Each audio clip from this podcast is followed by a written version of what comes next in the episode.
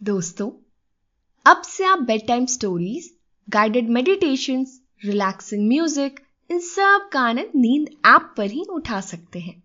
इसके साथ ही नींद ऐप और वेबसाइट पर आप नए स्लीप प्रोडक्ट्स जैसे sleep gummies milk mix sleep tea की जानकारी पाए। इन प्रोडक्ट्स की आपको ना ही कोई आदत लगेगी और ना ही इनसे कोई साइड इफेक्ट्स होंगे। बल्कि ये प्रोडक्ट्स आपको तुरंत अच्छी नींद लाने में मदद करेंगे और आपका स्लीप एक्सपीरियंस बेहतर बनाएँगे। नमस्कार दोस्तों, मैं हूँ पायल। आज सुनिए लेखक रजत की लिखी स्लीप स्टोरी लोक कथाएँ लोक कथाएँ हमारे जीवन का अभिन्न हिस्सा रही है। हर किसी ने कभी ना कभी कोई लोक कथा तो ज़रूर सुनी है। और बहुत ने सुनाई भी है। ये कहानी भी कुछ ऐसी ही है। कुछ बच्चे अपनी टोली बनाकर बड़े दिल से दादी अम्मा के पास कहानी सुनने जाते हैं। दादी अम्मा उनकी फरमाइश पर उन्हें एक विस्मित कर देने वाली लोक कथा सुनाती है। तो आइए देखते हैं दादी अम्मा और बच्चों का प्यार और जानते हैं वो लोक कथा कौन सी है लेकिन ये जानने से पहले आप अपने आसपास की सारी लाइट्स ऑफ़ करके आराम से लेट जाएँ। अपनी आँखें धीरे से बंद कर लीजिए अब थोड़ा सा अपने शरीर को आराम दीजिए। थोड़ा और आराम। अपने शरीर को बिल्कुल ढीला छोड़ दीजिए। कोई टेंशन नहीं, कोई तनाव नहीं। अपने दिमाग में चल रहे सभी विचारों को, चिंताओं को त्याग दे। एक शांति सी महसूस करें। सभी नेगेटिव पॉजिटिव विचारों को धीरे धीरे निकाल दें। हाथों को सीधा करके अपनी कमर के साइड में रख लीजिए। अब अपनी सांसों पर ध्यान लगाएँ। इसको धीमे या तेज नहीं करना है। बस ध्यान देना है कि कैसे। वो आपके नाक, गले में होते हुए आपके अंदर प्रवेश कर रही है। और कैसे वापस गले और नाक के माध्यम से बाहर निकल रही है। आपका मन शांत, एकदम शांत होता जा रहा है। आप बहुत अच्छा महसूस कर रहे हैं। खुद को काफ़ी, हल्का फील कर रहे हैं। सब तरफ़ शांति ही शांति है। सुकून है। खामोशी है। आज पूर्णिमा की रात है। चाँद आसमां पर इस तरह इठरा रहा है जैसे आज बस उसी की रात हो। पर वो शायद इस बात से बेखबर है कि नीचे ज़मीन पर मोहकपुरा गाँव में बच्चों की एक टोली किसी खास से मिलने जा रही है। अभी टोली में सिर्फ़ पाँच बच्चे हैं। पाँचों एक घर के सामने रुके और उसमें से एक बच्चा जिसका नाम वैभव है, उसने आवाज़ लगाई। ज्योति ज्योति जल्दी चल, चलना नहीं है क्या? ज्योति पानी का गिलास पीते हुए बाहर आई और कहा, अरे, रुक तो सही, पानी तो पीने दे। ज्योति फिर से अपने घर के अंदर चली गई। टोली के पाँचों सदस्यों को बहुत जल्दी है। उसमें से अनुपमा ने कहा, ये ज्योति हमेशा देर करती है। पता है चलना है तो पहले से तैयार होना चाहिए ना। समीर ने भी उसकी बात से सहमत होकर कहा हाँ इसका तो हमेशा का है, कभी समय पर तैयार नहीं मिलती। तभी ज्योति बाहर आई और उसने चलते चलते कहा हाँ ये लो, आ गई। अब चलो, देर हो रही है, जल्दी चलो।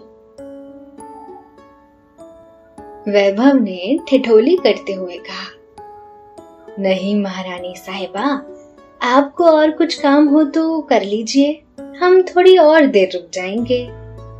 सभी हंसने लगे और हँसते हुए सभी ने तेज़ी से अपने कदम बढ़ाए।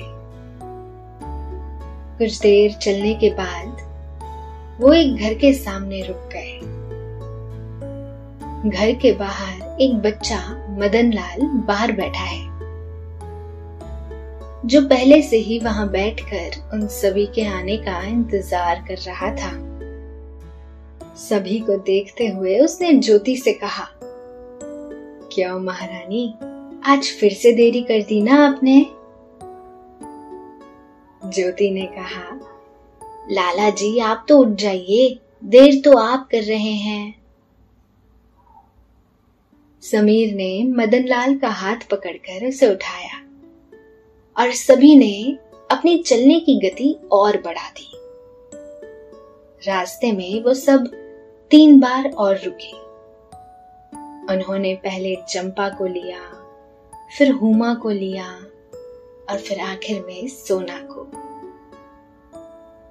दस बच्चों की ये टोली अपनी मंजिल की तरफ़ बढ़ती रही।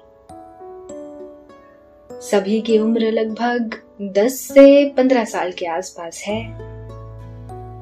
रात की दस्तक के साथ आठ बज चुके हैं।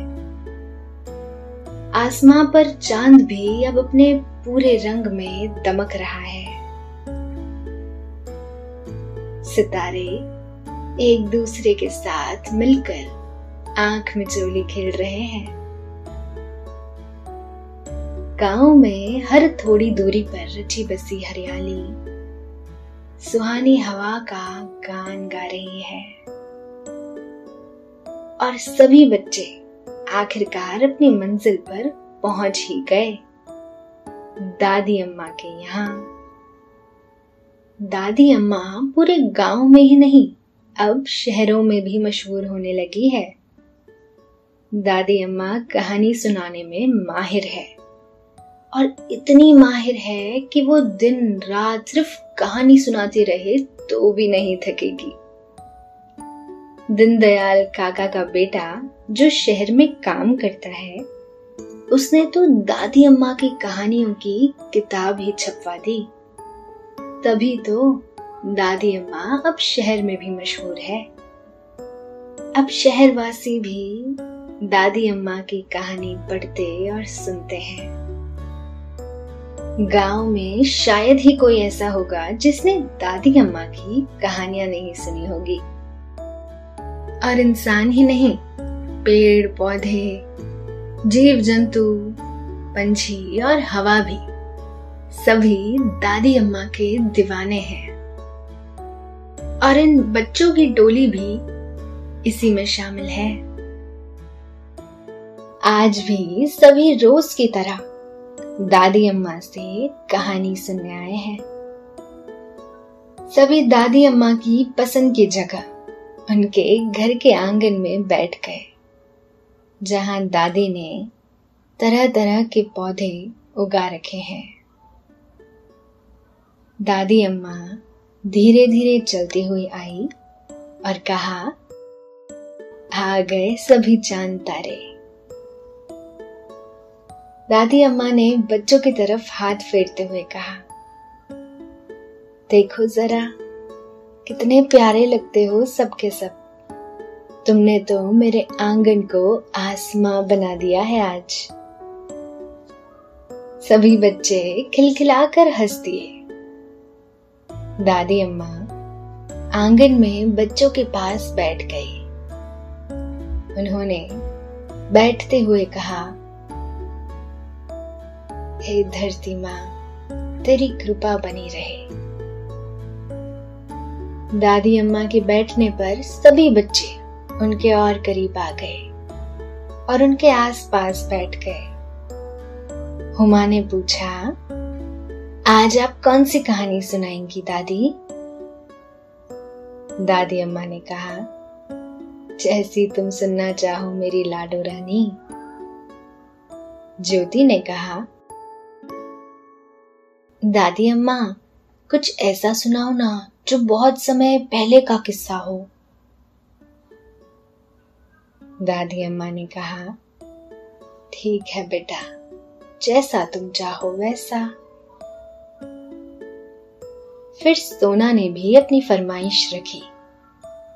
दादी अम्मा, कोई कमाल की रोमांचक कहानी।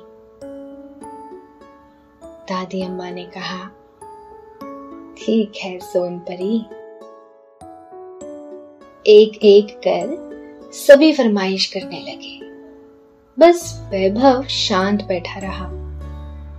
दादी ने ये देखा तो कहा, बेटा वैभव, तुम भी कुछ कहो। कैसी कहानी सुननी है आपको? वैभव ने मासूमियत से कहा जैसी आप सुनाओ दादी, मुझे तो बस कहानी सुननी है। दादी अम्मा ने वैभव के सर पर हाथ फेरते हुए कहा, ठीक है मेरे लाल। दादी अम्मा ने एक गहरी सांस ली। सभी बच्चे दादी को ध्यान से देखने लगे। सभी को इंतज़ार है उनके मोतियों जैसे शब्दों का। कि दादी ढेर सारे मोती बिखरे और वो सभी उन्हें समेट ले। दादी अम्मा ने अपने हाथों की मदद से कहा अच्छा तो ठीक है, मैं एक काम करती हूँ। मैं सभी की फरमाइश को इकट्ठा कर अपने हाथों में समेट लेती हूँ और उन्हें अच्छे से मिलाकर एक कहानी में पिरो देती हूँ। वो कहानी जिसमें सभी की फरमाइश एक साथ पूरी होगी। सभी बच्चे ये सुनकर खुशी से तालियाँ बजाने लगे। दादी अम्मा ने कहा, आज मैं सभी को लोक कथा सुनाती हूँ। बहुत समय पहले की बात है। एक मूर्तिकार हुआ करता था। दिव्य कमल। दिव्य कमल उसका नाम था। उसकी कला उसके नाम की तरह ही दिव्य थी। और कमल की तरह कोमल और मनमोहक थी। दिव्य कमल पत्थरों को तराश कर उन्हें दिव्य स्वरूप में बदल देता था। और उन मूर्तियों में सम्माहित भावनाएँ कमल की तरह ही कोमल और मनमोहक लगती थी। एक बार उसे मूर्ति कला के लिए दो न्योते एक साथ आए। पहला न्योता आया राजा की तरफ़ से। राजा का गुप्तचर दिव्य कमल के पास पहुँचा और कहा, आदरणीय दिव्य कमल जी, राजा साहब चाहते हैं कि आप उनके महल में उपस्थित होकर उन्हीं की एक भव्य मूर्ति का निर्माण करें। उपहार में आपको सोने की मोहरों से तोला जाएगा। गुप्तचर ने अपना संदेश खत्म किया और दिव्य कमल के जवाब देने से पहले ही उनके कक्ष में एक बुज़ुर्ग आदमी ने प्रवेश किया। दिव्य कमल ने उनसे कहा कहिए, मैं आपकी क्या मदद कर सकता हूँ? आदमी ने कहा, मेरा नाम भोला है। मैं आपके लिए न्योता लेकर आया हूँ। मेरी बेटी चाहती है आप उसकी और उसकी बेटी की साथ में मूर्ति तैयार करें। बदले में हम आपको एक बोरी अनाज दे सकते हैं। पर ये आपको दो दिन बाद ही शुरू करना होगा। नहीं तो मेरी बेटी फिर से अपने ससुराल चली जाएगी। ये सुनकर गुप्तचर ने कहा, राजा ने भी आपको दो दिन बाद ही उपस्थित होने को कहा है। दिव्य कमल दोनों को देखकर मुस्कुराया और कहा दिलचस्प है। ये काफ़ी दिलचस्प लग रहा है। गुप्तचर और भोला शांत होकर खड़े रहे। दिव्य कमल ने कहा, मेरा इस तरह की परिस्थिति से कभी सामना नहीं हुआ। गुप्तचर ने कहा, पर आदरणीय जी, पहले हमने आपको न्योता दिया था। दिव्य कमल ने कहा, जी, बिल्कुल। आप सत्य कह रहे हैं, पर दुविधा इस बात की है कि मैंने आपका न्योता स्वीकार नहीं किया और उससे पहले ये महोदय जी ने भी एक न्योता दे दिया। भोला ने कहा, माफ़ करना, मुझे पता नहीं था ये महानुभव भी न्योता लेकर आए हैं। वरना मैं आपको आमंत्रित नहीं करता। दिव्या कमल सोच में पड़ गए। उन्होंने भोला से उनके घर का पता लिया और गुप्तचर को भी वापस जाने को कहा। आप दोनों ही वापस जाएँ। मुझे सोचने के लिए समय चाहिए। कि किसका न्योता स्वीकारा जाए। आप दोनों का ही बहुत बहुत आभार है। आपने मुझे इस काबिल समझा। दोनों का निमंत्रण ही मेरे लिए खास है। एक तरफ़ हमारे प्रिय राजा हैं और दूसरी तरफ़ एक माँ और बेटी का प्यार। दो दिन बाद मैं आप में से किसी एक के स्थान पर पहुँच जाऊँगा। और दूसरे को मेरा माफीनामा मिल जाएगा। भोला और गुप्तचर वहाँ से विदा लेकर चले गए। दिव्य कमल गहरी सोच में पड़ गए कि अब क्या किया जाए। एक तरफ़ राजा है। अगर उन्हें बुरा लग गया तो वो कुछ भी कर सकते हैं। आखिर है तो वो एक राजा ही। पर दूसरी तरफ़ एक माँ का हृदय, वो मैं कैसे तोड़ू?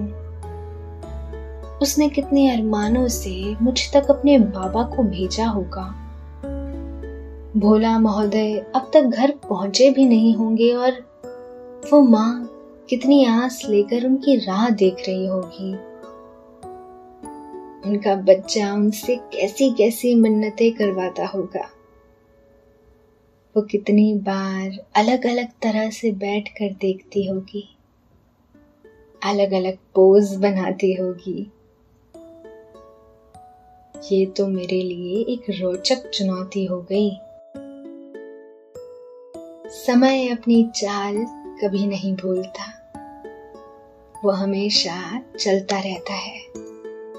समय बीत गया और वो दिन आ गया जिसका राजा और माँ दोनों को ही इंतज़ार है।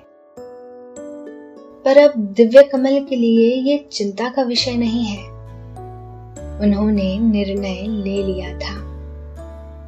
उन्होंने राजा के पास एक मित्र के हाथों माफीनामा भेज दिया। और खुद अपना सामान और औज़ार लेकर भोला महोदय के यहाँ पहुँच गए। भोला जी बाहर अपने खेतों में काम कर रहे थे। उन्होंने दिव्य कमल की बग्गी आते हुए देखी तो दौड़कर अपनी बेटी को पुकारने लगे। लाडो लाडो रानी, देख कौन आया है? बेटी घर के बाहर आई। उसकी आँखों में खुशी की चमक दिख रही है और हृदय में से मोर नाचने लगे हैं। बग्गी उनके घर के सामने रुकी। दिव्य कमल ने उतरकर उन्हें नमस्कार किया।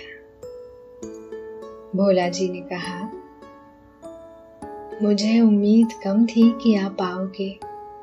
पर मेरी बेटी लाडो को पूरा विश्वास था कि आप ज़रूर आओगे। दिव्य कमल ने कहा, जहाँ विश्वास के साथ प्रेम भी शामिल हो, वहाँ जीत अवश्य होती है। भोला जी की बेटी लाडो ने दिव्य कमल को धन्यवाद दिया। दिव्य कमल ने बच्ची को अपनी गोद में ले लिया और उसे खिलाने लगे।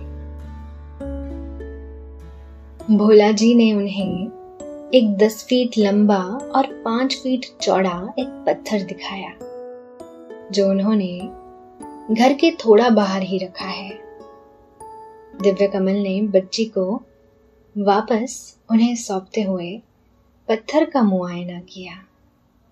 और अपने मददगारों की सहायता से उसे घर के सामने कुछ दूरी पर रखवा दिया, जहाँ से घर साफ़ साफ़ दिखाई दे। उन्होंने कहा, लाडो जी, आपने कुछ सोचा है? आप कैसी मूर्त बनवाना चाहेंगी? लाडो ने कहा बैठकर अगर हो पाए तो ज़्यादा ठीक रहेगा। बाकी जैसा आप कहें। दिव्य कमल ने उनके लिए बैठने का इंतज़ाम करवाया और उन्हें बताया कि उन्हें किस तरह से बैठना है और बच्ची को कैसे रखना है। दिव्य कमल ने कहा, इसमें कुछ दिनों का समय लग सकता है। जब मैं कहूँ, तब आप जा सकती हैं। और मेरे बुलाने पर कुछ देर फिर से आ जाना। माँ और बच्ची दोनों विराजमान हो गए। दिव्य कमल ने अपने औज़ार लिए और पत्थर को तराशना शुरू किया। पूरी लगन से वे अपने काम में डूब गए। उनके औज़ार पत्थर पर ठिरकते हुए उसे आकार देने लगे। जल्दी ही कुछ घंटे बीत गए। लाडो वहाँ से उठकर चली जाती और बुलाने पर वापस आकर बैठ जाती। घंटे दिन में बदल गए और दिन कुछ और दिनों में।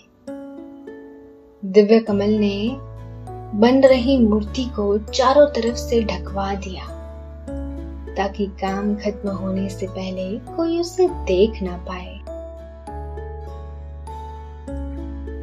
और अब वो समय आ गया था, जब मूर्ति की आखिरी बारीकियों पर काम करना बाकी था। अब जब भी दिव्य कमल लाडो को बुलाते उसे करीब से देखते और बच्चे के साथ खेलने को कहते वो उनके घर पर ही रुकते, ताकि उनके हाव भाव को सही ढंग से मूर्त में उतार सके। यही दिव्य कमल के काम करने का तरीका है। तभी तो सब कहते हैं, वो पत्थरों में जान डाल देते हैं। आखिरकार वो समय भी आ गया, जिसका एक माँ को इंतज़ार था। दिव्य कमल ने अपना काम कर दिया। अब बस पर्दा हटाने की देर है। और ये प्रेम की मूर्त, माँ, बच्चे और बाबा भी देख पाएँगे। दिव्य कमल ने माँ को पर्दा खींचने को कहा। वो पर्दा हटाने ही वाली थी, लेकिन एकाएक कई सारे रथों की आवाज़ आने लगी। वो सभी उसकी तरफ़ देख रहे हैं और माँ पर्दा हटाते हटाते रुक गई। रथ पास आए। एक रथ में से राजा बाहर आए। उनके सैनिक उनके साथ चलते हुए दिव्य कमल के पास आए। राजा कुछ कहते उससे पहले दिव्य कमल ने कहा, मैं आपके आने का कारण तो नहीं जानता, पर मैं आपसे एक बार फिर से माफ़ी मांगना चाहता हूँ। और धन्यवाद भी देता हूँ कि आपने मुझे अपनी सेवा का मौका देने की सोची। राजा ने अपना हाथ उठाकर कहा, बस, कितना बोलोगे? हमें भी कुछ बोलने दो। पहले ये बताओ, आप माफ़ी क्यों मांग रहे हो? दिव्या कमल ने कहा आप ये भरी भांति जानते हैं महाराज? राजा ने कहा, ठीक है, हमें ये बताइए, आपने हमारा न्योता ठुकरा कर इनका न्योता क्यों स्वीकारा? दिव्य कमल ने कहा, आप हमारे लिए आदरणीय हैं। आप में एक सफल राजा होने के सभी गुण हैं, और आप हैं भी। पर दूसरी तरफ़, एक माँ थी, और उसका प्यारा बच्चा। मैं इनका प्यार से भरा हृदय कैसे तोड़ देता? माँ के प्रेम को मैं नहीं नकार सकता। एक स्त्री के प्रेम का स्थान इस दुनिया में सर्वोपरि है। फिर चाहे वो कोई भी रिश्ता हो। एक माँ हो, बेटी हो, बहन हो, पत्नी हो या चाहे दोस्त हो। और मेरी इतनी कहा मजाल कि मैं कुदरत के खिलाफ जाऊँ। राजा ने कहा, और वो सोना जिसमें हम तुम्हें तोलने वाले थे दिव्य कमल ने मुस्कुरा कर कहा, प्रेम मेरे लिए अनमोल है महाराज। मुझे खुशी है मैं इस अपार प्रेम का कुछ भागीदार बन पाया। दिव्य कमल की बातों को सुनकर राजा मुस्कुराकर ताली बजाने लगे। उनके साथ उनके सभी सैनिक भी और पीछे जो बीस रथ खड़े थे उनके सारथी और सैनिक भी। पूरा वातावरण तालियों से गूंज उठा। राजा ने कहा, आप सफल हुए, दिव्य कमल जी। आप इस परीक्षा में सफल हुए। दिव्य कमल ने कहा मैं कुछ समझा नहीं, महाराज। राजा ने कहा, हमें पता चला था कि भोला महोदय अपनी बेटी की मूर्त के लिए आपसे मिलना चाह रहे हैं। ये सुनकर मुझे एक युक्ति सूझी। मैंने आपके स्वभाव की बड़ी तारीफ़ सुनी थी। आप कई बार हमारे महल भी पधारे हैं। आपने हमारी कुछ मूर्तियाँ भी तराशी है। पर इस बार हमें मौका मिला आपको तराशने का। और आप इस कसौटी पर खरे उतरे। राजा ने खुश होकर दिव्य कमल को गले लगा लिया और माँ से पर्दा हटाने को कहा।